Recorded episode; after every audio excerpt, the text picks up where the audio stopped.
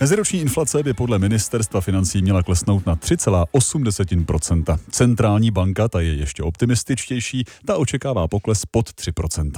Bankovní rada očekává, že inflace v příštím roce výrazně klesne. Řekl 21. prosince guvernér České národní banky Aleš Michal.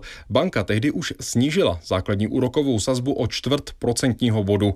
Pokles inflace očekává i vláda. Ve vánočním projevu ji zmínil premiér. Dobrou zprávou je zásadní pokles inflace. Ta se v průběhu příštího roku konečně dostane k hodnotám, na níž jsme byli zvyklí ještě před zhruba 3 lety. Jinými slovy, příští rok skončí neustálé zdražování a vaše reálné mzdy začnou opět růst. Právě kvůli vysoké inflaci reálné mzdy lidem už několik let klesají, a to i těm, kterým zaměstnavatelé výdělky zvyšovali, říká hlavní ekonom České bankovní asociace Jakub Seidler. Z pohledu těch reálných mezd jsme se dostali někdy na úroveň roku 2018, ale bude to trvat ještě několik let, než se vlastně dostaneme na úroveň z toho vrcholu v roce 2021. Podle ministerstva financí byla letos inflace v průměru 10,8%. To, zjednodušeně řečeno, znamená, že když měl někdo na účtu v lednu 100 000 korun, do dneška se reálná kupní síla této částky snížila téměř o 11 tisíc.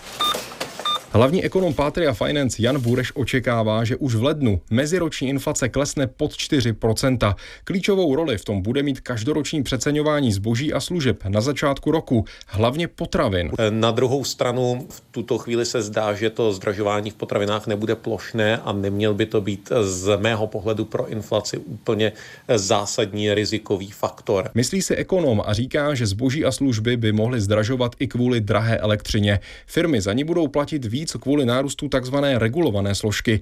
Nejvíc se to dotkne velkých firem, třeba železáren, skláren nebo pekáren. V případě řady podniků půjde skutečně o relativně výrazné nárůsty cen energetických vstupů. Upřesňuje Jan Bureš. Vláda sice oznámila, že desítkám tisíc firem s dražší elektřinou pomůže, aby neohrozila jejich konkurenceschopnost, a to částkou 3,5 miliardy korun. Podle ekonomů ale není jasné, jestli to bude dostatečné a firmy zvýšené náklady nepřenesou na nás, na zákazníky.